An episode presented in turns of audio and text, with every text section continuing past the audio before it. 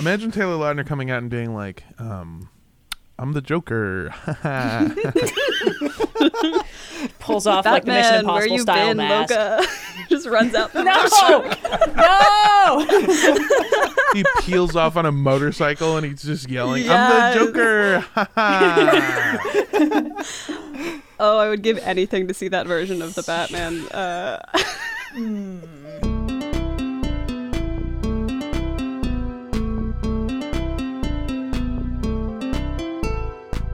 How many bugs me. episodes is it going to be until you stop complaining about the UI changing? I'm never going to stop killing me? Until they complaining about again. UI changes. Yeah. How dare you imply otherwise? What is this, YouTube? Hello, everybody. Welcome to another episode of the Overly Sarcastic Podcast. I am Blue, and as always, I'm joined by Red.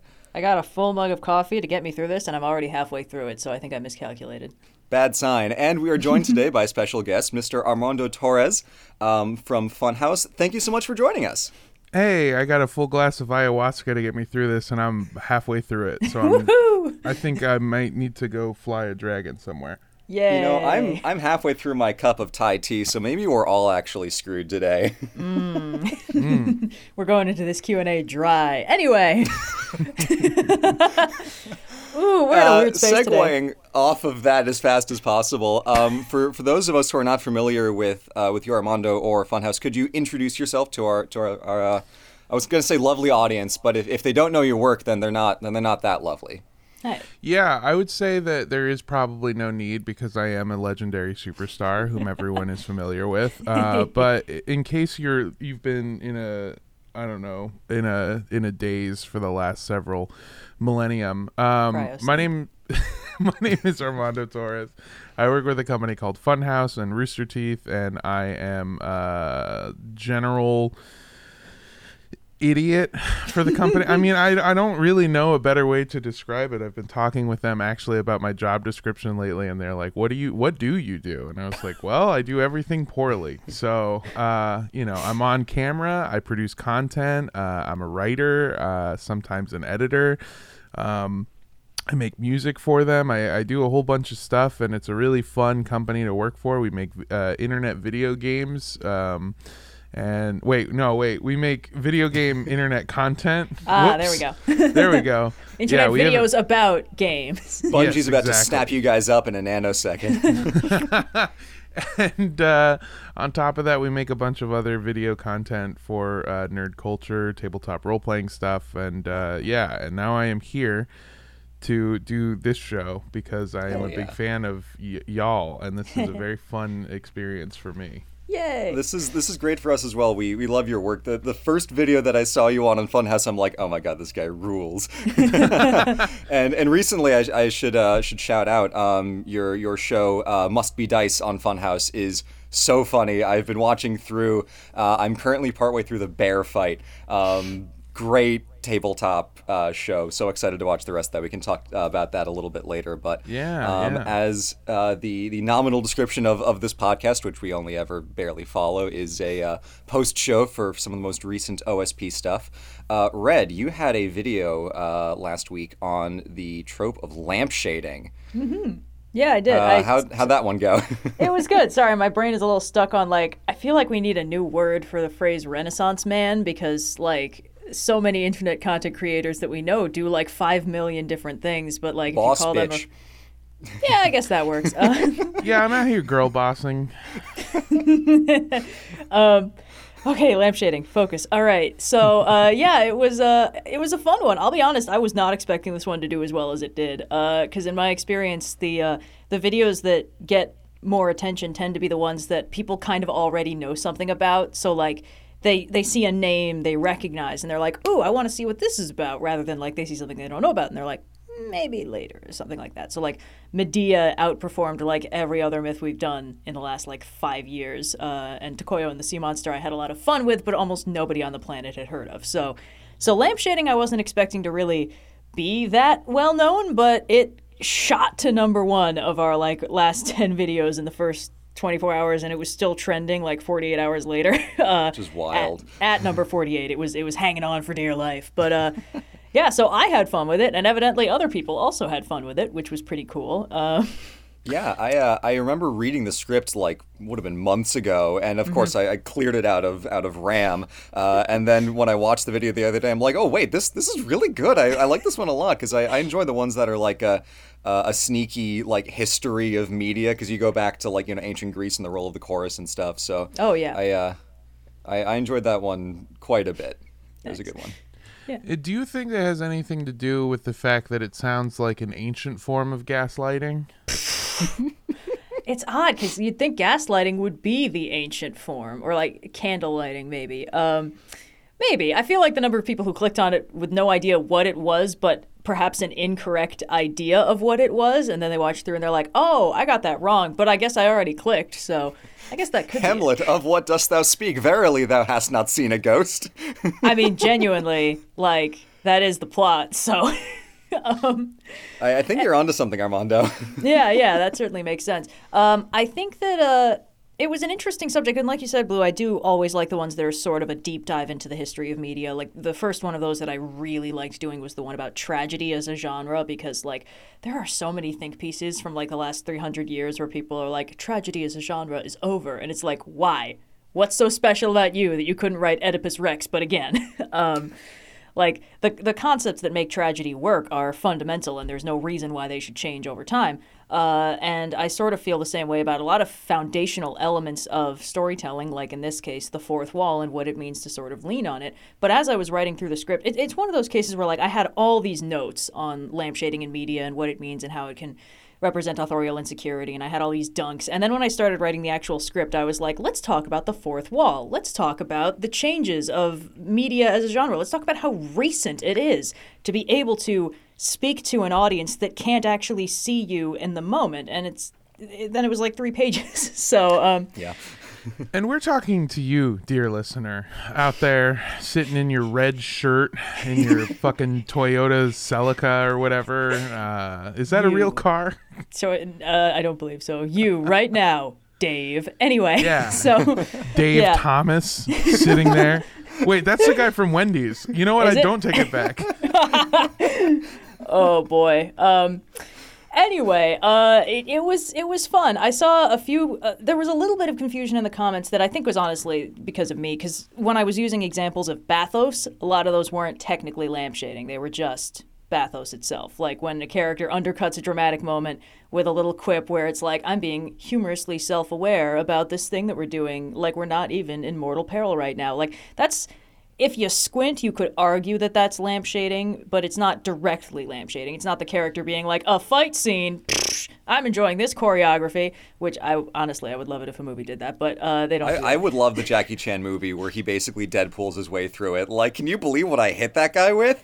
Yeah, yeah, that would be pretty funny. Um, but uh, I gotta think stop dunking on Age of Ultron so much. It's it's just too easy. I need to I need a better challenge. Well, Anyway. first of all, they're all bad movies. All of the Marvel movies are terrible, and uh, my DMs are open. Come at me, nerd. this one's for you, Dave. I also, I think it is funny that that that concept of like J- Jackie Chan going like, "Did you see how I hit that guy?" Is how any normal human would do a real fight scene. yeah, no, any, absolutely. Any normal human would hit a guy and immediately turn to his friends and go, "Whoa! Did you see how I just kicked that guy's ass? That was awesome." I mean, it's the next logical step after like Jackie Chan will punch a guy and then like go ow ow ow ow, ow like you know Yeah. uh, shake out his hands. Like it's it, it's only the next logical step Yeah. in the progression. A It's lot actually- of martial arts movies. Oh, sorry. Go ahead. No, I was just gonna say it's actually more logical because I mean, think about any big uh, character arc defining moment in your life. Uh, you don't just like take it and hold on to it and be sweet about it. Now you just like pick up your phone and you text your friend. You know, like it's Yeah. everything that we do as humans actually undercuts the sincerity of human emotion. Yeah, I mean, in order to communicate it on some level, you are undercutting the uh, the purity of the emotion that you experience. But it does strike me that a lot of martial arts movies and stories in general seem to exist in an alternate universe where people are just constantly beating each other up in very intricate ways, and it's not worth commenting on. Uh, and I think that if that sort of thing happened in the real world, there would be a certain amount of like, yo, I just hit that guy with a fridge door and then the freezer door. like, did you see that shit? Um, I, I I'd do also think love to see the version of the Jackie Chan movie where it's just two of the mooks in the back of a fight. Like they don't actually get up to go hit the guy, and then after like Jackie Chan gets away or whatever, they're like, "Okay, I'm not chasing you. You see he hit the first fridge door and the second one? No way! Fuck that! I'm out of here." I That love to feels like that an- version of the movie too. that feels like an old SNL skit from like when it was good. Uh, like in, like they're just like you've just got fight noises happening. You just got these two guys kind of like wiggling and shadowboxing. Like, yo, should we like get in there? No, man, are you kidding? Did you see what he just hit that guy with? Yeah, it was pretty crazy. I picked up the whole armchair. Yeah, I'm I'm not touching that. And then like the guy kind of like leaves. And it's like, okay, all right, let, maybe if we like play dead, he won't come back. I'd love to see a martial arts movie with realistic like anatomy. You know what I mean? Like where one Mm-hmm. guy gets hit in the head, the protagonist gets hit in the head once and goes, "Oh wow, okay, hold on, hold on, I think I got to go to a hospital." they like jump a little funny, and one of their knees goes, and they're like, ah, fuck, okay, hold, time out, Jesus Christ. I could never do John Wick because the other day I got up from lying down and hurt my back. oh no. I- yeah, the, it's the alt Marvel cinematic universe where concussions exist. Yeah. oh boy. Yeah. I, I yeah, I think um I think this does all loop back to lampshading before we transition onward. I think there's uh um there's a lot of like weirdness about how stories are constructed and there are other trope talks that have dealt with this, but I, I like this one because it kind of gets to the core of like how do stories work fundamentally? Why do we tell them? yeah. And are we secure enough to actually tell them or do we need to make fun of ourselves for telling them in the first place? And that's that's why I like this one. Yeah. I saw a few people being like, I can't believe you got through this whole video without bringing up Deadpool. And it's like, oh, yeah, I'm sorry I didn't do easy baby mode for myself. I'm sorry I didn't use baby's first lampshading fourth wall break example. Okay, You well, fucking amateurs. I'm just gonna crumple up my notes here that I had for you and throw those away. Oh, man. Yeah, sometimes it's Maybe just Armando too was easy. Dave this whole time on a burner account. yeah, it's a funny joke that we're all making together. Jeez. Okay. Um, well, I had fun with my video, but uh, the funny thing about Blue's video is that at time of recording, uh, it's not going up for another three days. Yeah, um, such is life. But honestly, Yeah. I've gotten really good at cold reading the reaction to my Rome videos because people are like, "Wow, Rome," and then some people are like, "Get new material," and then I do, and then they don't watch those videos as much, which is weird. Uh,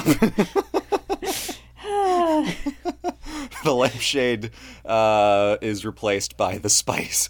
But no, I, uh, I I did have a lot of fun with this. This is a video on um, the Roman poet Virgil, who was basically the guy who made the entire concept of the Roman Empire like work because early Roman literature was was cool. It was fun. They had like they invented the sitcom. Plautus and his comedies are really really funny.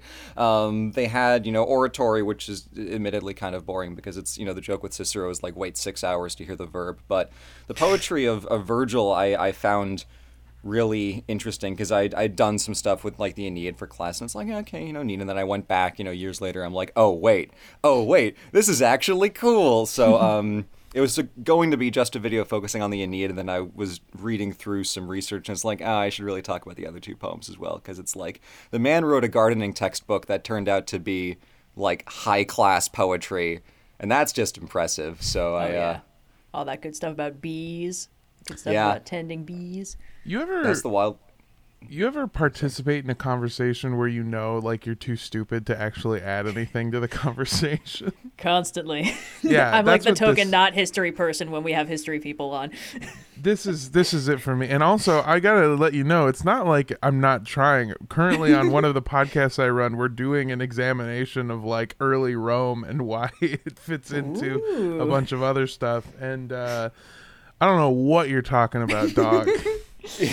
Virgil is an interesting case because he wrote like the most famous bit of Roman literature in the modern day, which is the Aeneid, which is like the the unofficial threequel, you know, the Iliad, the Odyssey, and then like 800 years later, the Aeneid. Uh, and it's cool. It's, I mean, you know, I have a video about it that's pretty old. I think it's still probably good. I haven't rewatched it in a while. Um, but uh, he also wrote like two other things, and then he died, uh, like pretty young, right? Uh, yeah, he actually he was um he was born earlier than Augustus. So so quick quick o recap. Uh, boy is born and learns to be a lawyer uh, around the time when Caesar gets assassinated. So he says fuck that, leaves, goes to study philosophy and write poetry, writes a poem about like you know farmers just kind of hanging out. But also it's like weirdly interlaced with a lot of like fiercely political commentary on like farms getting confiscated to pay for veterans of Octavian's soon to be Augustus's campaigns. Because after he beat the assassins uh, in a later battle, he's like, "Okay, soldiers, I will pay you with lands. Never mind where I got it from. I'm confiscating it from other innocent people and giving it to you guys as thanks for fighting my wars for me. Never kill me, please." Well, that way they don't Um, turn into bandits or marauders or whatever. It's like Yeah. All you get is pissed off peasants, and they don't have combat training or know Yeah. how to use And- sharp objects. Yeah, and then he was like, "Okay, cool, that was fun. I'm I'm I'm enjoying this. I'm going to do more of this because that poem was like hugely popular." Um, and it catapulted him into to literary stardom in Rome. And then he was like, "I'm going to write about more farms, but also I'm going to add more political commentary into it." So the fourth, uh, the fourth book of his um, his four book poem, The Georgics, which the second one he wrote, was all about bees and beekeeping. It was like an instruction manual for different types of farming. So the fourth book is all about bees, literally all fucking bees. Love bees. But it's structured as a way to be like, look at you know the, the order and the beauty of how how bees organize their society. Bees are also a monarchy, which is why Augustus being a king is totally cool, you guys. And it's like, okay, I, I see what you're doing, you you clever asshole bastard. So he's like doing all this like fun, like yeah, you know, here's like actually decent advice on how to like tend a farm. That's also like highly flourished, highly poetic and embellished, and like cutaways to mythological stories, and then also like just like ingraining this fierce like imperial monarchic propaganda. And then that's before he even wrote the book that glorifies like Augustus's like great great great ancestor. It's wild.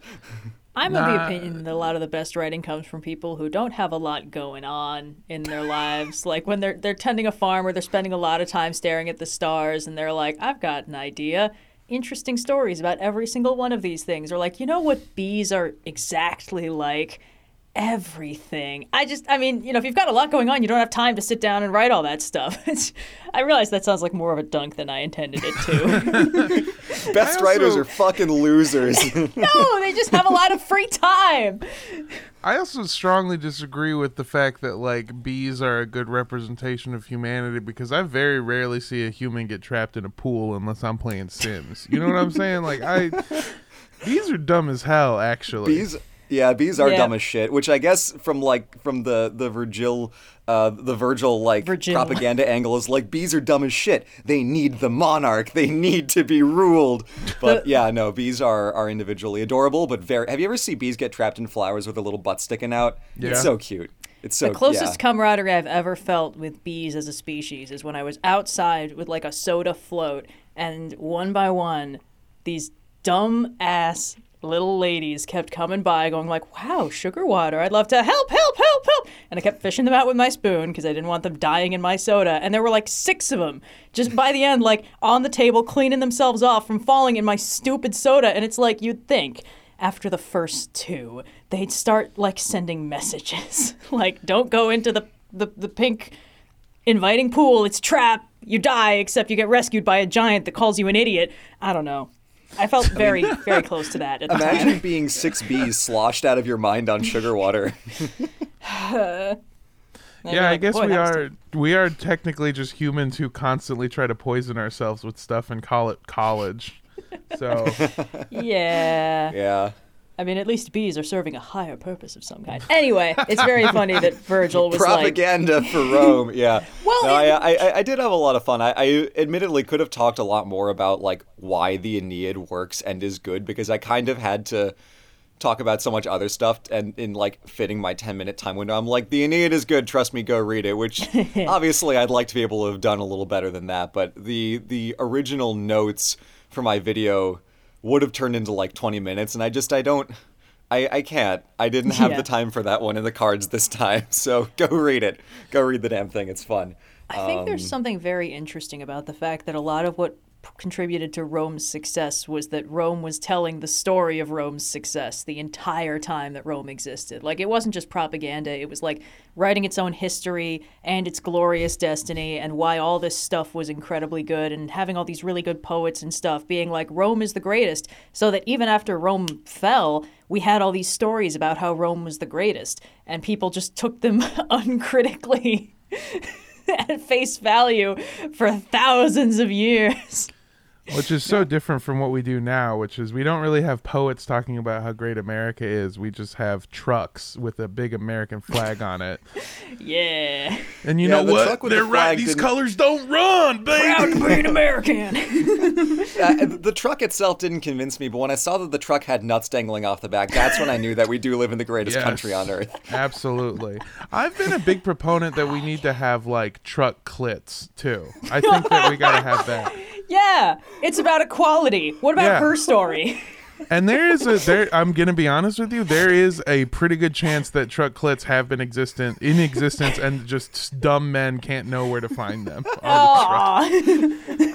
Thank you. Yay! It's just like in the box, it comes with like the instruction manual. It was like, where do you think it goes, dumbass? Well, I can tell you that it is somewhere in the box. So In Robert Jordan's Wheel of Time series, the uh, island where all the powerful lady like wizards live is shaped like a whole ass vagina with like a little tower where the clit is, and everyone's like, "Real subtle, Jordan. We never would have guessed you were weird about gender." Anyway, so that's our half of things covered. But Armando, what have you been up to recently? hey, you know, I'm just like thinking about pussy a whole bunch, writing books about it. uh, Tell me yeah. what's on your mind. Let's unpack this. it's already so far off the rails. Uh, well, I, the worst part is I told you this was going to happen before we started recording. Except No, yeah, I, yeah. I think I said I was going to go on a 45 minute diatribe about cum, so I guess this is slightly better. Uh, yeah. We were like, do we do I have to like not swear? And we were like, no, it's all fine. And then you took it as a challenge, as is your right. I love it. I love Um, it. Match the energy. We got to escalate. So uh, I work with Funhouse on a show called Must Be Dice, uh, as we've talked about a little bit before. Season one was my baby, uh, my sweet darling angel. Uh, basically, the story behind it, okay, is that uh, before I worked for Funhouse, I was uh, going to work for a little known company called Nickelodeon, and uh, they had us do uh, these pilot scripts, and I wrote a script about uh, these camp counselors who worked at a camp where uh, a bunch of weird shit happened in like the national forest and i started like building out this lore and picking a bunch of stuff from like um, both uh, like a lot of indigenous and uh, native american mythology but also just like different tropes from stories which is how i came in contact with this thing called trope talk. This not a bit by the way. Uh, this is very real. And i started like using uh, those videos and a lot of other stuff that i would read to sort of build out the mythology and the lore of this world um, and then i realized that i liked it too much that i didn't want to give it to nickelodeon so i scrapped it and saved it for myself and spent 12 hours writing a new pilot script uh, that was basically samurai jack in space. And so um, that one's also good but did not get go anywhere. But afterwards i started working for funhouse and i uh, in 2020 i believe or 2021 i told them hey you know what would be really fun what if we did a uh, tabletop role-playing game that was halloween themed there's this game called dread where instead of rolling dice you have a jenga tower and you pull the blocks out every time you have to do something and if the tower falls then your character dies. And so I adapted one of the episodes I wrote, uh, and ca- that was called Camp Kiki Mama, which was basically just Jason Voorhees, but like with all this shit added onto it. Um, and it went really well, so they let me do a whole season of it, and so I adapted that thing. So basically, Must Be Dice season one is only alive thanks to overly sarcastic and trope talk, which is what an insane full circle to come around on. God. oh, Um, well- That is so kind of you because genuinely, as I've been watching through the uh, the first few episodes, it is so much fun, and I've been enjoying it so much. So that is that is very. I, I didn't make the trope talks, but I, I still find validation from that sentence. So thank you, Armando. Yeah. I appreciate it. I it. mean, all of it, the mythology stuff. I mean, it was really great, and and I don't want to, I don't want to get too. Uh, I I also want to say that it is because of my powerhouse ability to be a creative, uh, you know, superhero. Of course, and yeah. I, it's uh, yes, yes, you did help, but I am just amazing, is what I'm trying Yeah. to say. of course, um, of course. Always happy to be not we oblate ourselves on the altar of your prowess. uh, thank you. And you know what? You are welcome that I'm here to do this. So uh, no, I I I owe a lot when I was like writing that stuff, and it was really fun, and like adapting it for a show was really fun, and it's a uh, comedy horror themed um, tabletop role playing show that's really fun, and we care more about story than anything else, which is what I've always wanted to do. Uh, Season two is what we're working on right now. Season one is out, by the way. It's on YouTube. It's on everywhere you listen to podcasts, Rooster Teeth uh, anywhere you want that. Season two comes out, uh, well, by the time this comes out, probably is already out, uh, October Yo. 18th. Ooh, it'll Um, be. Yeah. I, It will. Yeah. Yeah. it'll be out by the time this podcast is released. So check out the link in the Perfect. show notes Yeah. for that. So check that out. Season two, episode one, which is done by um, Dan Schneider, who is another Funhouse Katir that I that I work with, who is uh, awesome.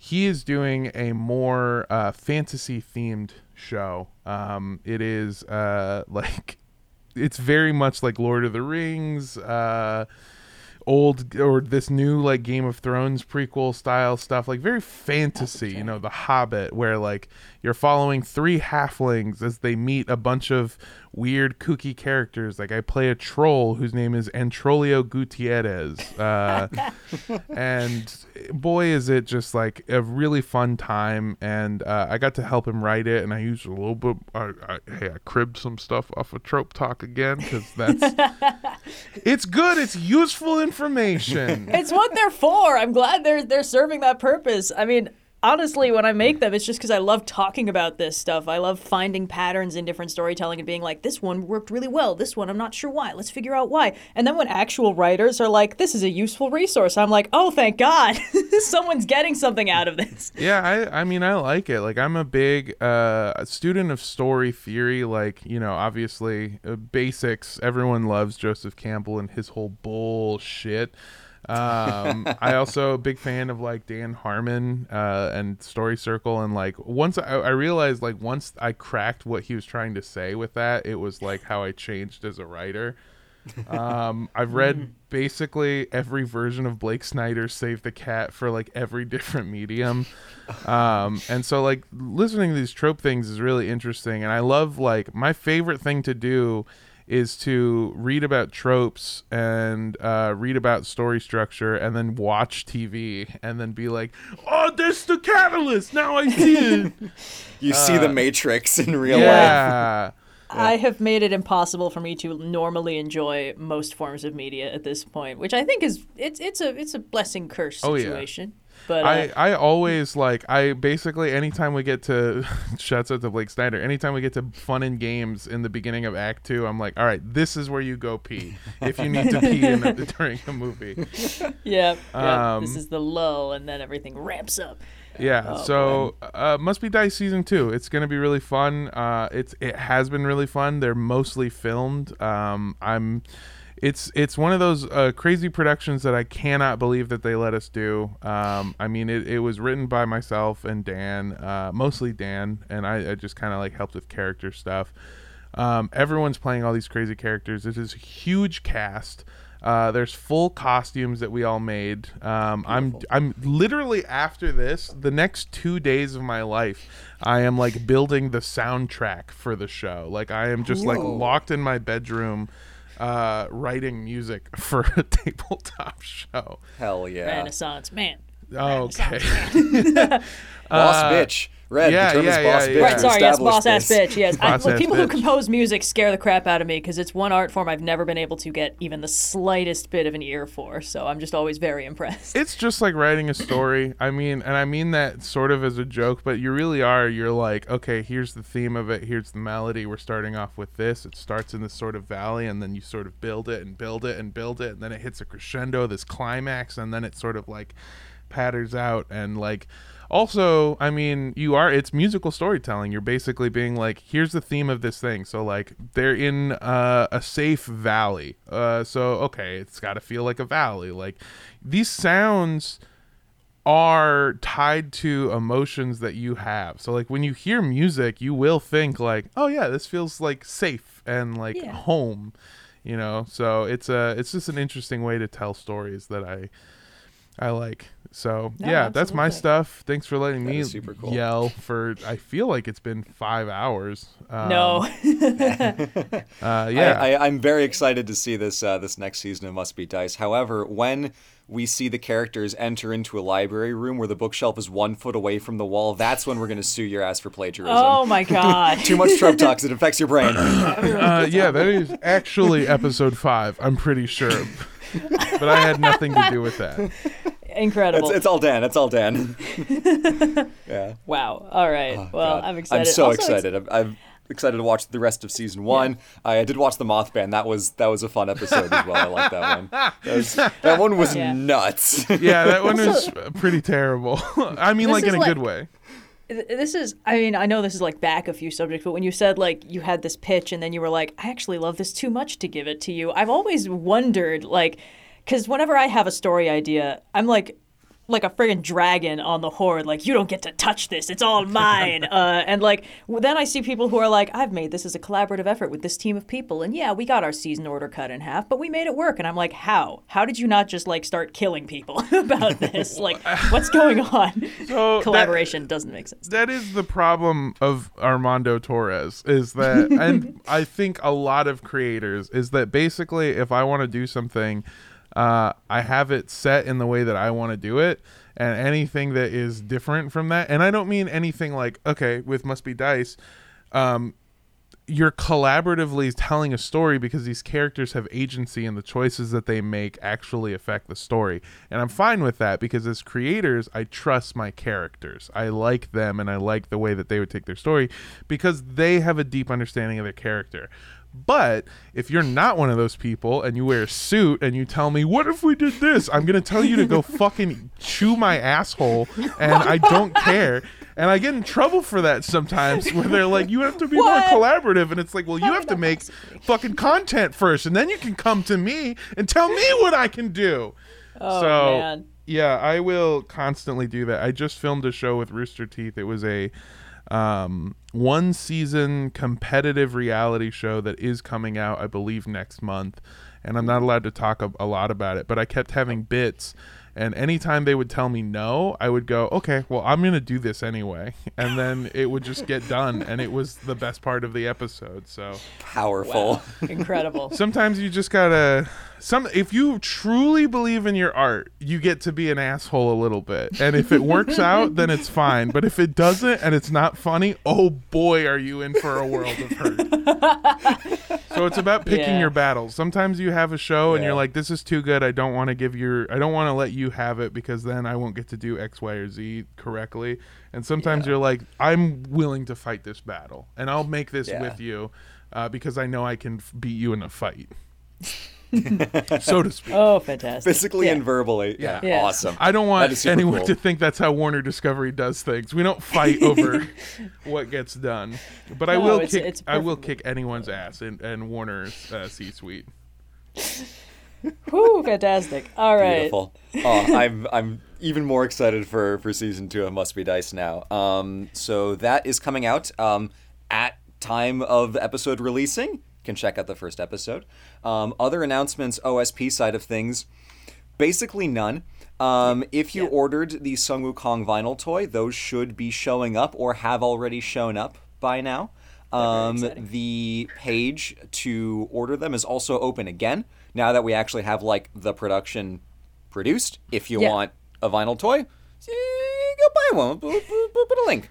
And we are going to have uh, different colorways. Uh, we're going to release a new one every month. So uh, there will be exciting new versions uh, coming out, and some of them with like different faces and stuff like that. So uh, just keep an eye on that, and we'll, we'll we'll try to like promo them whenever they go out because they are very cool, and I'm super happy this thing exists. Collect them all. You'll need a large shelf.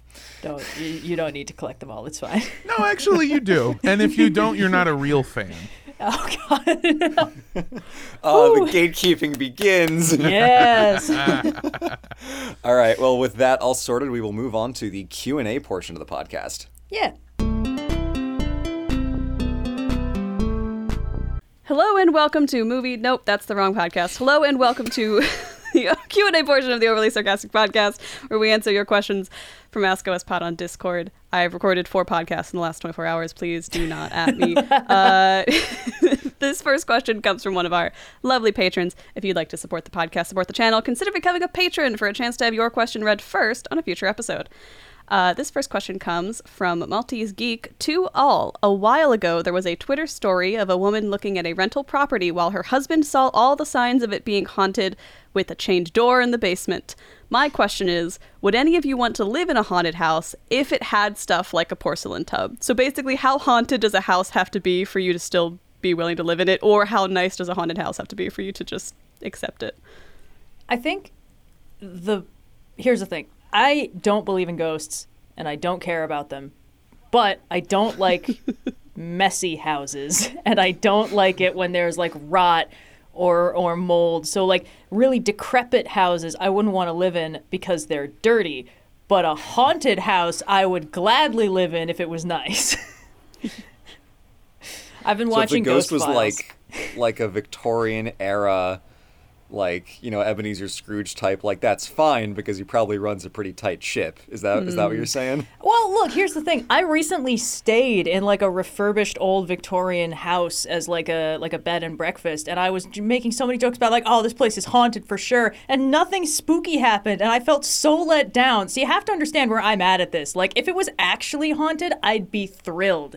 Uh, so if you give me the opportunity to live in like a really nice house, but also be like, ah, they say a white lady resides in the in the attic, and the is John ghost of her drowned babies wails in the night, I'd be like, all right, I'm gonna get some new plumbing put in, and then I'll be fucking set. It'll be great. And if there is a ghost, hell yeah, let's hang out and talk about how I'm reassessing my entire perspective on the afterlife. I live in Los I've been watching a lot of Ghost Files. It's been it. well, it's fine. I have a lot of fun with it. I live in Los Angeles, so every attic is occupied by a white woman. So you know, yeah, use that's all just the what space. LA's like at this point. Yeah. Always on their Instagrams. Mm-hmm. Are you my fucking grandma? I know about It's just them you, white you ladies. hear like a periodic like tapping, and it's just like the the nails like scrolling on the phone through the Instagram. Eventually, it pauses and you hear a double tap. yeah. A wailing voice comes to you in the night. How do I open my email? I'd live Can in a Can you buy a house. ring light for Yeah. me? I would live in a haunted house in a heartbeat. When I was Yeah. uh, a while back, when I was looking at apartments, I went to this apartment and uh, okay. First of all, I need to preface this by saying that the apartment I lived in while I was looking was uh, in a very bad neighborhood. Uh, it had no air conditioning. It wasn't set up so that usually when buildings, old buildings, especially here in California, don't have AC, they are set up in a way where if you open the window and the door, it'll create like airflow. Crossroads, Um, yeah. This had none of that shit, and also it was uh, positioned so that almost at every single point in the day, somehow inexplicably, uh, the sun would just be hitting it, and you would just bake inside of this little rat box. And so, when I was looking at apartments, I asked, "What I'm looking for is something that doesn't have a lot of sunlight uh, and is relatively cool," which I know makes me sound like a vampire, but whatever. So I went to go look at this one apartment, and they go, "Yeah, so this one is like, it's great. It's on the first floor. Um, it's actually like all the windows are kind of uh, sort of covered by this like natural foliage, so it- it's like really cool looking. Um, also, like it doesn't, you know, it doesn't really get the sun, and uh, it, it does stay pretty cool. And I go in there, and I like had a chill. Like I genuinely was like, "Wow, this is." Uh it's june my guy. I don't know why this uh it's it shouldn't be this cold. And then they disclosed to me because they have to that uh the previous tenant died in the home. Uh to which i asked and again this is a beautiful los angeles apartment in the heart of hollywood california. Oh, and i asked well does them dying give me a lower price wasn't even like, how did they die? Was there like a murder? No, Is there I carbon don't- monoxide? No, it was just like, No, do I who get a cares? discount? Man's got his people fucking priorities straight. die No, I love it. I love it. Honestly, that's a thing. Like that's a real thing. Property values are uh, lowered in properties where there's been like a traumatic event uh, Oh, yeah. that they have to kind of put in the news. Yeah. So- Well, that was the thing is that they got offended that I asked if I could get a discount, and then I my follow up question was, "Well, how died? What were they?" And they went, "What are you talking about?" And I went, "Like a murder or like a dot? Like were they just old? Like how did they die?" And then they said they didn't want to disclose that and that they would rather not talk to me anymore. And so I didn't get that apartment. Oh no. But I would oh, have a hundred percent. If you cut off five hundred dollars from rent, I will live with an actively violent, exercised ghost or something. Poltergeist. Oh, oh Yeah, I've lived with roommates that are worse than ghosts. Is all I'm saying. What is So, a ghost yes. if not just like a bad roommate, you know? And Yeah. maybe they're better roommates like, than most of the cover my humans you live rent?" with. What's a ghost but a Wow. Roommate who doesn't pay rent? Exactly. Um, I think I would have a different answer to this question if we could, had had it pop up a month ago, but I'm currently trying to move apartments, and I think right now I would like end it all for just like a one bed instead of a studio. I'm like, yeah, anything, any amount of ghosts you want, if you give me a separate space to sleep and eat. Um, Incredible.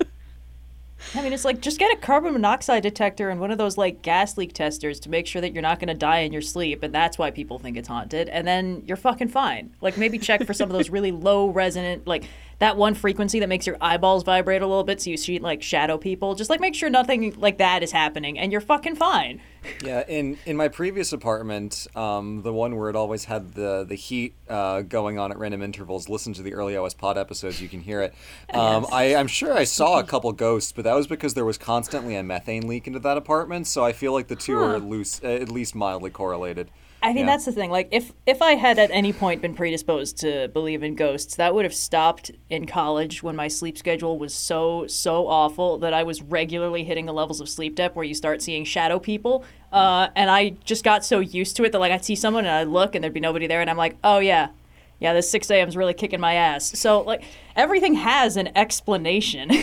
so it's like, oh, this place is haunted and people die in it. Yeah, that happens. What's the actual thing that's going on? Is there carbon monoxide? Is there a gas pipe right by the bed? I even think if ghosts are real, Yeah. I hope ghosts are real. I would live in a haunted apartment if the rent was good in a good location. I'd location. live in a haunted apartment even if ghosts were real. Yeah. Yes, exactly. I yeah. as a as a paid member of Warner Discovery who is constantly this month going to be promoting ghost shows with people who insist that ghosts are real. I have to say that I think they definitely are real. I don't care if they're not either. No, they, this shit doesn't scare me. Like, yeah, go ahead and be in the corner. I'm still going to be a gross asshole. I don't care. like how often? you often might be like, haunting here, but you have to live with me. too. Exactly.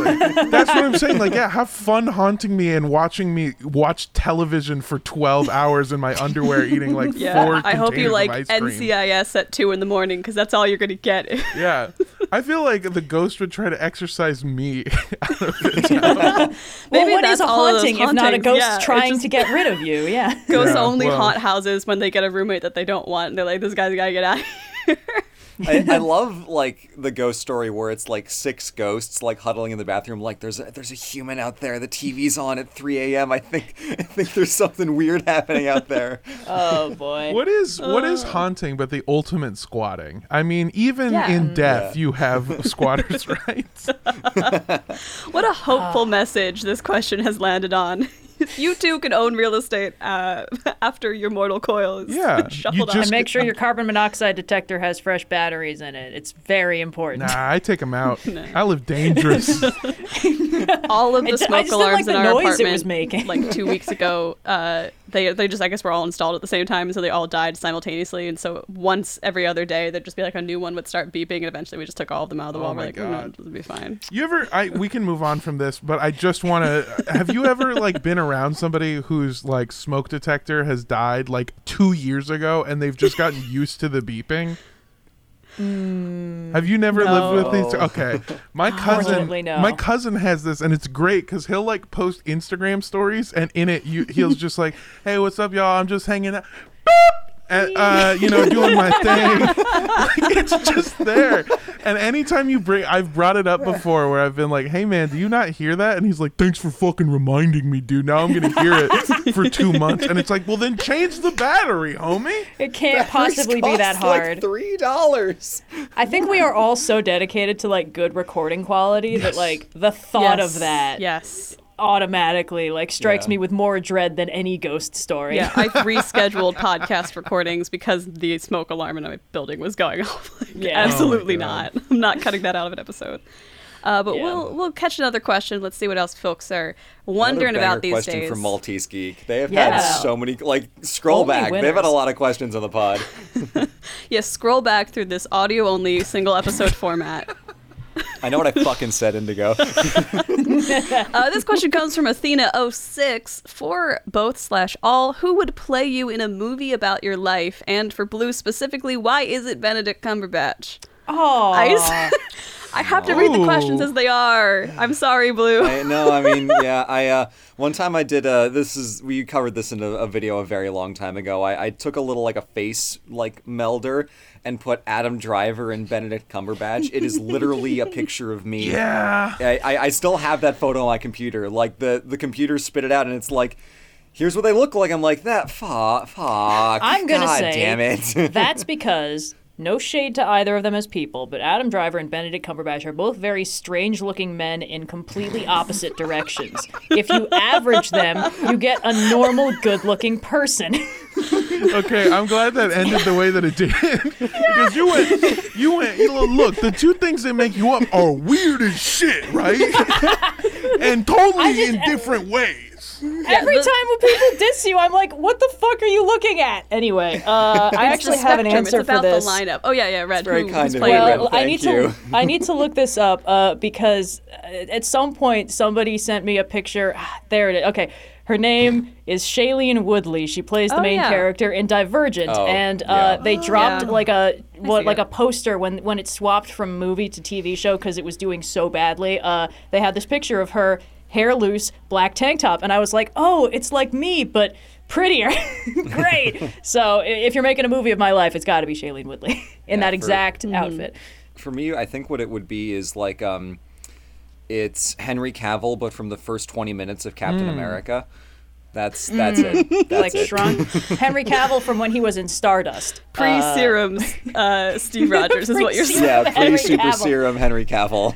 Also, I have to do a secondary answer because when I was little, the only thing anybody ever said was, "Anyone ever tell you you look so much like Hermione?" So uh, if Emma Watson still had the hair, be Emma Watson. But again, I got it. I think the answer depends on what the movie is about. You know what I mean? Like mm. like for you Blue specifically, like if it's a movie about how you guys created this like media empire that actually like helped a bunch of people create like other content and it's like this really cool uplifting story, then like I would see them not casting you weird. They'd probably be like like I could see you being played by Dave Franco. You know what I mean? Like the other That's the Frank. good yeah. Franco. yeah. That's so far. The good Franco so, So far. An important Until caveat. he yeah. proves us wrong. Yeah. Oh yeah, You're I on see thin that. ice, Dave. similarly, similarly, I see like uh like probably like for you Red like maybe like Jennifer Lawrence like they would cast you as Jennifer J- as Jen Lon Jen Law. Jen Lar. uh, but then if this is like an actual like a movie about how like you guys are real pieces of shit, then I see it getting weird and the casting like Yeah. that's when you get cast as Benedict Cumberbatch or Adam Driver, and then Red you get uh, Anya Taylor Joy. Anya. Oh yeah, yeah. yeah. Yeah, you get these people who are like fantastic actors, and this is has nothing to do with them, but they just have facial features that go, Ugh. They they look a little bit uncanny valley through no fault of them. Yes. They're perfectly lovely actors and people, but there's just something about them. I love- What did their okay, parents do with the sliders on the character creation screen? Just a couple of them are a little. so Anna Taylor Joy looks a little bit like she was made in the Skyrim character creator. We don't hold that against her. She's very talented and very pretty. to in just in a slightly like wood elf kind of way. in fairness to her parents, they thought that they could change them after they started the game. So it's not ah. fully on them. Also, like, yeah, this is not an insult to these people because I love an unconventionally attractive person. You know what I mean? Like that Oh, person hell where you're like, you look different. well, that's the thing. It's it's sort of a paradox. Simultaneously, it's like beauty standards are sort of an ideal of conformity, but the most beautiful people are the people who stand out and are striking. Um, yeah. I just don't see it with Benedict Cumberbatch, but that's just me. It's fine. I could see it at the moment you said it. I could see it, and that's what's worse for you, buddy. Yeah. Yeah. Yeah. no, I mean we're not we're not wrong. I think what sucks for me is that like I am an actor, and so many times uh, I've gone to auditions, and auditions are a weird thing because you'll walk into a room and see like 20 different versions of just yourself. Uh, like you're you're always like as humans you want to believe like I am an individual and the things that make me me are truly individual and uh, this is like who I am and I stand apart from everyone else. And then you go to an audition and you see 20 of yourself and you're like oh sick dope actually. Actually I am one of I am a type actually so like which one of you about- committed the crime that has us all in the lineup today? so I know for a fact because these are real actors that um that got me that got roles that I auditioned for and I saw them in the audition. Uh, Felipe Esparza would probably play me, comedian and uh, new actor Felipe Esparza. Uh, Manny from Modern Family would probably play me younger. Um, I've I've always said and insisted that I should play young Fidel Castro. That's the that's the claim that I'm going for. We he was he was six foot three. I'm six foot five. Uh, I look good in a in a military jacket. We've both got the same fucked up facial hair. We've got the curly black hair. I've got frosted tips right now, which can't prove he didn't have. And yeah, I think that I it's a twofold question. Basically, I'm saying like if it's a good movie, Manny from Modern Family. If it's a bad movie where it's about all the crimes I committed that I haven't been arrested for yet, then it's going to be Felipe Esparza. Fantastic. Or Excellent. Dave Franco. None of this James bullshit. None of this James Double bullshit. cast. He doesn't get to Yes. be Fidel and Armando, okay? You can't have both. Yes. Indigo, what Um, you got? In the third grade, someone at lunch told me that I looked like Taylor Lautner's cousin, and I think for narrative through lines, it's only appropriate that that be who plays me in a movie. Um, and I don't have a serious answer. I'm just going all in on that one. Do you mean Incredible. Do you mean Taylor Lautner, or do you literally mean like we'll find Taylor Lautner's cousin? no, no, I mean Taylor Lautner Okay. playing his theoretical. I don't know if Taylor Lautner has any cousins, so I can't make that claim. I'm not Well, going to just look up his Googled it. fa- there are some pictures of him hanging out with dudes that look slightly similar to him. Um, okay, new idea. Taylor Lautner and all his cousins, and they just swap out throughout the movie periodically, so that it's kind of like who really is Indigo, you know? Um, Perfect. I think you really get funky with it. Uh, and I don't, I don't really have a good serious answer, so that's just what I'm gonna land on for this. I think. Shout out to that person in Oh. the third grade. Whoa! I found a picture. Uh oh. Uh oh, hold on. Let me see if I can share this. I'm putting it in the chat. Boop. There we Yes, go. Nope. yes. It won't let me. Come No. on. there we go. Let's see. Oh yeah, it's the it's the teenage girl that happens to look exactly like Taylor Lautner in a wig. I think we lost wow. Indigo. Yeah, Indigo fully left. Oh no! Wow, that was. All right, well, we, we we can't move on to the next question. We've got to just do crime uh, until uh, Indigo's back. Uh, oh, man. Indigo's coming back. I was Well, rejected we had, from we my. had 15 glorious seconds of, of confused freedom, which we, we squandered. And was, I'm it, going to turn on the spirit box so she can communicate with us through the white noise. was it that insulting of an image? uh, as another tech professional, I was trying to scroll down using two fingers, and I scrolled left instead, and I went back a page into the Fort Joy studio. Oh my god. We can move on, but I just forgot how hot Taylor Lautner was. He's he's an attractive man. A lot of people were Team Jacob When we're back talking in the about day. unconventionally attractive people, it's like. I, I, I swear I'm not trying to be mean. I'm an artist. I pay attention to how people's faces are arranged, and he happens to look a little bit like somebody squinched in his features, but in a way that's very striking. I can't even hear you. I'm I mean, looking you know- at him. you know, from like the Twilight you know fan days you know back in the the, the mid 2010s there's probably someone who's like you know i taylor lautner but like hotter as a wolf you know those Almost people certainly. exist Of They have course to. they exist. Oh, Taylor Um, Lautner, you are just a gorgeous man. What's Taylor? I hope up he's to emotionally these recovered from being in Twilight. I'm looking at Uh, him. Apparently, he's uh, returning to acting in Home Team on Netflix as a long-suffering Hmm. Pee Wee coach. What's weird about him, and I don't know how to explain this, is that his face looks like 2005. like he is. Is it not the hair? It's not He's kind of got the Guy Fieri style. He's okay. he's changed up the hair throughout the years. He just like his something about his face. It just it's like it's hot, but it's not like modern day hot. It's like 2005 Mm. hot. it's like sometimes you look at a person and you're like, man, in, in like the Renaissance era, Mm-hmm. every painter would have killed to have you as his model. But now it's just like, well, you, you don't have the, you, you aren't yassified sufficiently. But, you know, beauty standards shift and sometimes people really look like they're from different eras. And Taylor Lautner does Taylor- really embody 2005. I would love for Taylor Lautner to play a bad guy in the next Batman movie so we can relive the, the Edward versus Jacob rivalry. Oh, I dearly that hope so they bad. do that. Fucking Taylor Lautner is Hush, old friend turned villain.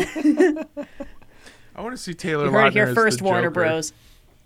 Ooh, ah, they already cast that guy Nah, as the fucking re- the guy from Eternals. recast. Yeah, him. they could I recast wanted him. He's to- in one scene. Imagine Taylor Lautner being. with more. Imagine Taylor Lautner coming out and being like, um, "I'm the Joker." Pulls off like the Mission Batman, where Impossible you style been, mask. Loca? Just runs out. The No, no. he peels off on a motorcycle and he's just yelling, Yes. "I'm the Joker!" Oh, I would give anything to see that version of the Batman. Uh... All right, we gotta get to more questions at some point. So let's ask one. This comes from Bird Nerd. To all, milk or cereal first? Cereal first. yeah, hundred percent. take cereal. us for? Yeah. Next question. otherwise thought- the cereal floats on top. It's Yeah, over. It's Get done. him out of here. Get the None of us are Russian sleeper agents. It didn't work. Next question. Fucking who put? Hold on. Who puts the milk in first? Right? I don't understand it. I don't I know. thought maybe we'd get one weirdo on the podcast and then like we could debate that, but obviously we're all on the same page on this one. Yeah, yeah. We're we're presenting a united front for once. Anyway, get him out of here. I, I would Oh, love to see like like the cereal first purists though like on the other side of this who like if they finish their bowl of cereal and they want some more cereal it's like mm, this milk tainted dump it out put in more cereal first and then put in more milk You don't just drink the milk and then start a new bowl? no but like uh, i'm imagining because like you Oh, know yeah. if someone's like i can't have milk and like they, they they're such can't a add purist cereal about to it the milk, yeah. yeah yeah, yeah I go a step further. New bowl. New straight up. New everything. Do you have a dishwasher? Yeah, I guess All right, let's. that is the only time I've ever put in milk first is when it's already in the bowl from the last bowl that I just did decimated, by the way. Whew, Okay. All right. This next question comes from Trebjan. Trebjon. Who knows? Trebjon. Uh, to all, if you were in a the Muppet universe or a movie, would you be a Muppet or a human? Are you Muppet or man? Oh, Oof. I would love to be a Muppet. I think like, but here's the thing. Here's the thing. There's there's an intersection in these Venn diagrams, and it's Tim Curry and Muppet Treasure Island, the most Muppety man to ever walk this earth. So I think like person who fully acts like a Muppet would be the ideal. But if I had to choose, I would love to be a Muppet. I don't think you're I'm, wacky I'm enough. a person mm. But I think being a Muppet would allow me to truly unleash the power within, the animal within, as it were. You got to be wacky beforehand. I'm not. I'm just. I'm com- I'm coming out and saying it. I'd hate to insult you on your own show, but I just don't think you're whimsical enough, dog. Don't think I'm whimsical enough to be a Muppet. I have to reevaluate my entire existence. Red, how will you how will you emotionally, psychologically, and financially recover from this? well, I think that uh, there's going to be an explosion, and I'm going to be flung bodily while somebody ADRs me going ah over it, um, loose and floppy, as it were. I feel like there are real life stories about me as a human being that you're like, yeah, that's some Muppet ass shit, dog. but then again, I think you're right that like I think if you are too wacky of a human, it's just like, well, what what what adventures would they get into with the Muppets? I feel like mm-hmm. you're right that the humans and the Muppets are one or the other. They're either like the the there's a weird noise in my apartment. I think it's haunted. Ghost. There's two types See if you of get a humans discount that on your rent. interact. Just don't ask immediately after they tell you somebody was murdered. Yeah, apparently that's a no-no. There's two types of humans Bunch that of interact prudes. with Muppets. There's people that are wacky and uh, play into what the Muppets are doing, and they're sort of like a nice like. Um, they're usually seen as like the people that are like the leader of the Muppets, usually like the kind of antagonistic people. Like you see it in this is different from Muppets, but like uh, Who Framed Roger Rabbit or Oh, yeah. um, Yeah. uh, uh, uh, uh, uh, uh, the new one with Andy Samberg and John Mulaney that I can't Uh, remember. Chip and Dale Rescue Rangers. Uh, Oh, yeah, God. Chippendales. Yeah, that one. Uh, the stripper thing. Um, yeah, where like you know, it's. I mean, you're. I guess those are both bad examples because they're led by the animated characters, but you know what I mean. They're more human than animated. Uh, and then you have the people that are like the straight man to the Muppets insanity, and so The Michael Caine's in uh, Yeah. Um, Christmas Carol. Yeah. So I think I don't know. I want to say Muppet. I think I'm already living that Muppet lifestyle. I actually thought of the correct answer for me. Uh, I think I agree that I am not wacky enough to be a Muppet, but I am exactly a Fraggle. In fact, a specific Fraggle already existing whose name is Red, who I've felt a deep kinship with since my early days. So, I mean, all they do is fuck around all day and hang out and sing songs and tell stories and, and live the dream and steal vegetables from hardworking giants. So, ideal. Perfect. Anyway, Blue, what Nice. about you? I'm as like all the other questions that we've gone through on this episode so far. I'm I'm human as shit. I was going to say, I didn't You are want the to. straight Yeah. man. Yeah. That's right. Know your Yeah. fucking place. You Benedict Cumberbatch ass looking motherfucker. No man who can be played by Dave Franco can be a Muppet. Basic bitch. But that's good. You could be the very special guest star. Yeah, God, yeah. exactly. Indigo, what you got? Uh, on all levels except physical, I am already Gonzo, so I feel like I'm going Muppet. Okay, we got two Muppets, a Fraggle, and a human. This is perfect. yeah. okay, all right. awesome. I'm Well, ex- we I have- want the fan art from this episode on my desk by Monday, or like Friday, because this goes up on Wednesday. It's just a picture of blue. So you got to Photoshop Gonzo in, you got to Photoshop Red in, and then you have to make a Muppet version of Armando for us. And But they that don't know the- what I look like, so they just made a Muppet of the kid from Modern Family. you know, I It's will say that was my that was my that was my favorite part of every Muppet Show episode when they would make a special Muppet version of the guest star. That was always just solid gold. Anyway, Yeah, we have time for one last question here. So, Red, as per usual, this is your warning to prepare the outro. We have a guest, so please, you know, really be on it this time. I'm sure you've been preparing for weeks. Uh, this question Yeah. comes from Skype the Ranger. To all, if you could have any D and D magic item in real life, what would you choose and why? Ooh. Indigo, what would you do with a ring of water walking? well, I'd walk on some frickin' water, Blue. Thanks for asking.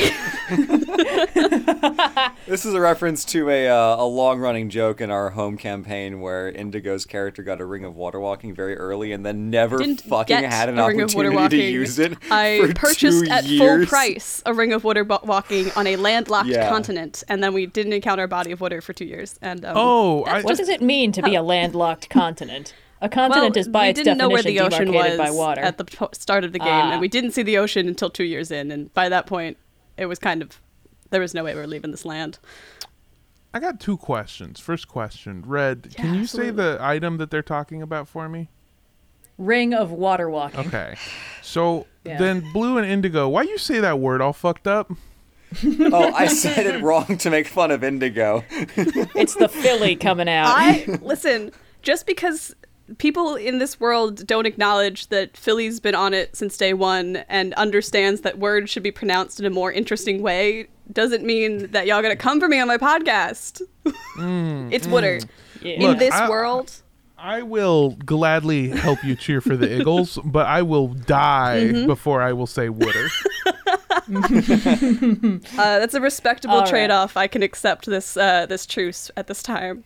Uh, So yeah, I've no, pulled up the As established Wikidot by page the British person who said that I'm American, but my voice actually sounds nice, the worst insult I'll ever receive in my life. Uh, I have a very basic Midwestern, like, standard accent. Yeah. yeah, this is a freaking Everyone thinks they sound like generic American, but it, for the Midwest, it's kind of true. Yeah, Blue has what I like Uh. to call a flyover accent. Yeah. Devastating. Uh, anyway, anyone who says anything but the bag of holding is a dirty liar because, come on, we've all experienced the pain of moving. How much easier would that be if you just had a bag that could hold all of your shit? But also, I recognize that this is the boring, practical answer. Um, this is why you'll never be a Muppet. okay, rude. I'm gonna pretend like I'm not devastated, uh, and I'm gonna say that I want the masquerade tattoo, which is a magical tattoo that you can redesign while it's still on your body. Ooh. Uh, and uh, also, you can uh, use it to cast disguise self, which I So you don't think I pretend would to be a use. I Muppet. All right, let's not get into what I would use disguise self for theoretically. I just personally like the idea of being able to like have a tattoo and be like, I'm not feeling this, and then just do it somewhere else. Yeah, that'd like be cool. I've said for years, for so many years that I'm not sure I actually hold this opinion anymore. I've wanted like one of those rad shoulder tattoos, but I feel like you need a certain base level of buffness to really pull one of those off, and I haven't reached that level yet. So. I think that having the option to be like, "Am I feeling it? No, I'm not ripped enough yet. Uh, just put it somewhere else for now." I, got it. just think that would be very. I got a bunch of dumbass tattoos. All you need to get a tattoo Hell is yeah. two hundred dollars and a disrespect for your own body. And, and you too can regret something four years down the line. Yeah. I mean, Red, if you want a tattoo that can just, like, change, just just find a Sharpie. Here's the thing. Here's the thing. I've been drawing on myself my whole life, and my mom is an artist who knows like the dangers of different art materials, and she'll be like, "You absolutely cannot draw on yourself with things that aren't designed for human skin." Uh, so instead, what I have is a lot of those like fancy like glittery eyeliner pens, uh, like stuff like that, because they're designed to draw on the human body. Uh, and I actually recently tested them all out to make sure I didn't have a reaction, and they didn't wash off fully, so I still have weird little fucked up marks on my arm. Uh, so that's a long tangent for why uh, this magic item is the best choice, because I can kind of just have it anyway. I don't know that this counts as D and D because, uh, full disclosure, I haven't played a lot of straight up and down D and D. Usually, it's like homebrew games, and then also most Hell of the yeah. tabletop I play is like uh, Kids on Bikes, Monster of the Week, just stuff that I like a lot more than classic D and D.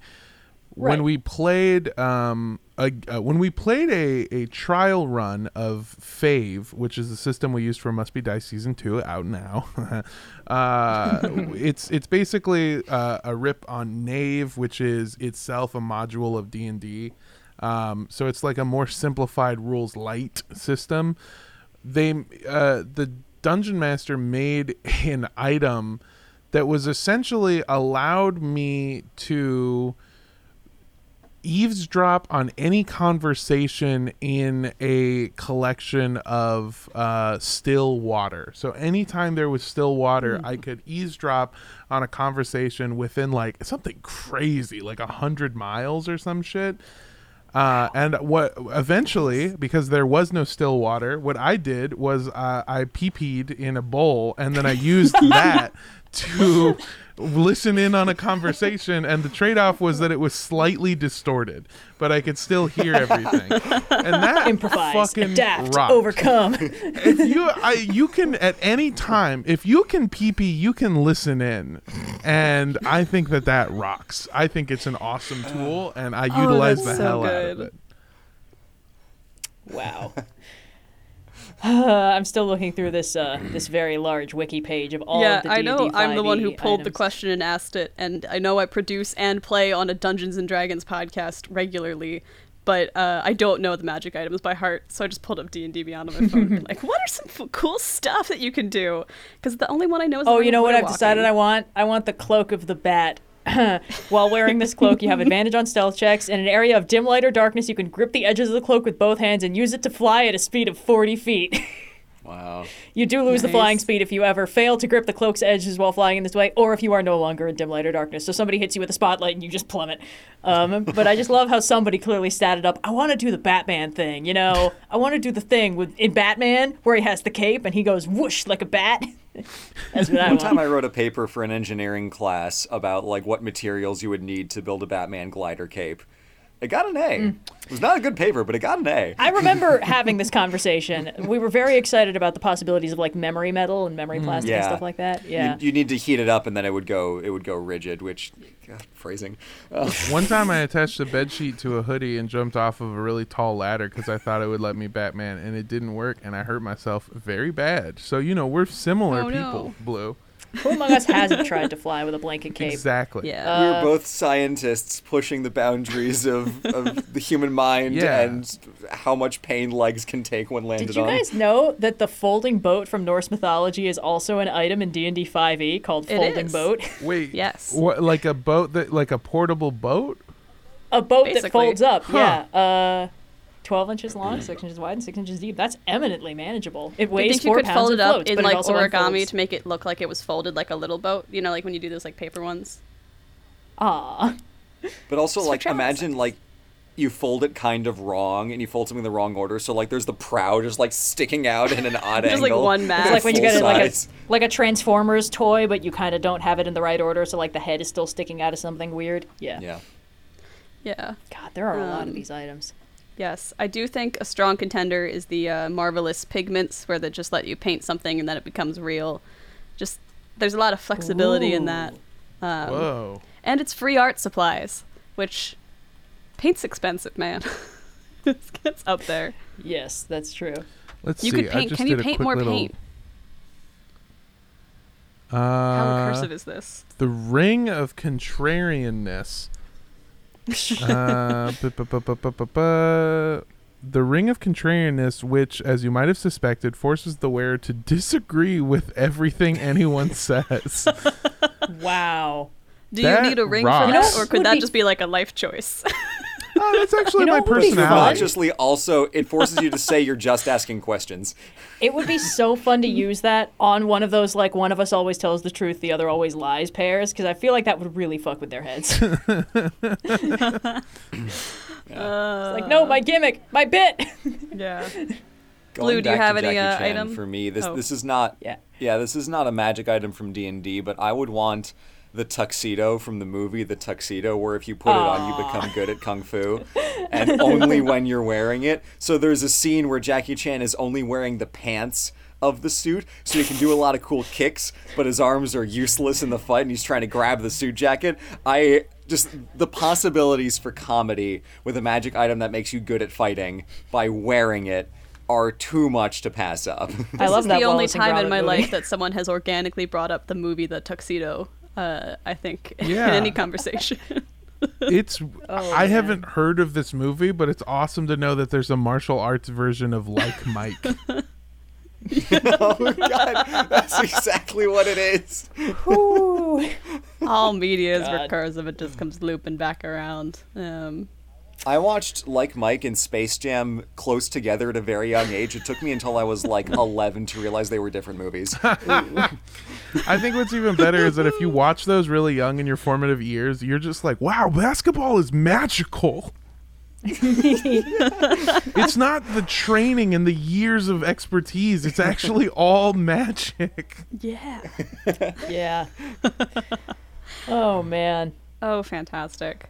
Now, if I Uh, well- also watched Air Bud at the same time, that would have completed it. Yeah, Air Bud, fascinating Yeah. movie, really gets into the heart of how important loopholes are in the legal system. Uh, but we also are coming up on time for the podcast, so I think with our collection of pondered items and uh, the party formed, that's time for Red to take us out. So, Red, please do our outro as nicely as you can. There's no rule that says a dog can't run for president. Air Bud 2, Air Force 1. Yeah, Oh, Thank you Red, all so are much so for many more. Air Bud no, wait, hold on. Someone ask this in the Discord so we can do this later. What are other fascinating permutations of Air Bud but not for basketball? Okay, sorry, Red, continue. Thank you all so much for listening. As always, we'll be back in two weeks with another brand spanking new episode of the Ozpod. Uh, possibly there may also be bonus episodes. I genuinely don't remember where that's happening on the schedule. Um, uh, check out the various things we recommended at the midway part of this episode. Uh, things to check out. They're all good. Good stuff. Fun stuff. You thought I was going to prepare this better, but really, I'm always flying by the seat of my pants, which I think is very Muppet behavior Okay. of me.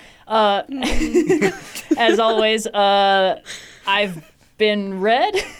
I've been Blue, and Armando, thank you so much for joining us on this episode. Uh, today. actually, I've been brown. Thank you. Oh, okay.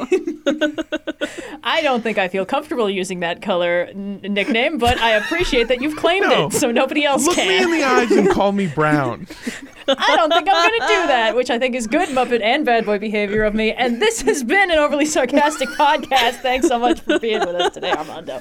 Bye, everybody. Bye. Thanks so much for listening to this week's episode of the Overly Sarcastic Podcast. We'll be back with our regularly scheduled programming on October 2nd, and keep an eye on your podcast feeds for potentially some spooky bonus content in the interim. If you enjoyed the show, please rate us and leave a review on your preferred podcast platform. And if you really enjoyed the show, consider becoming a patron. Links to all of that and our guest Armando's content can be found in the show notes below. Go give him a look, give him a listen, see what you like, and we'll catch you guys all on a future episode.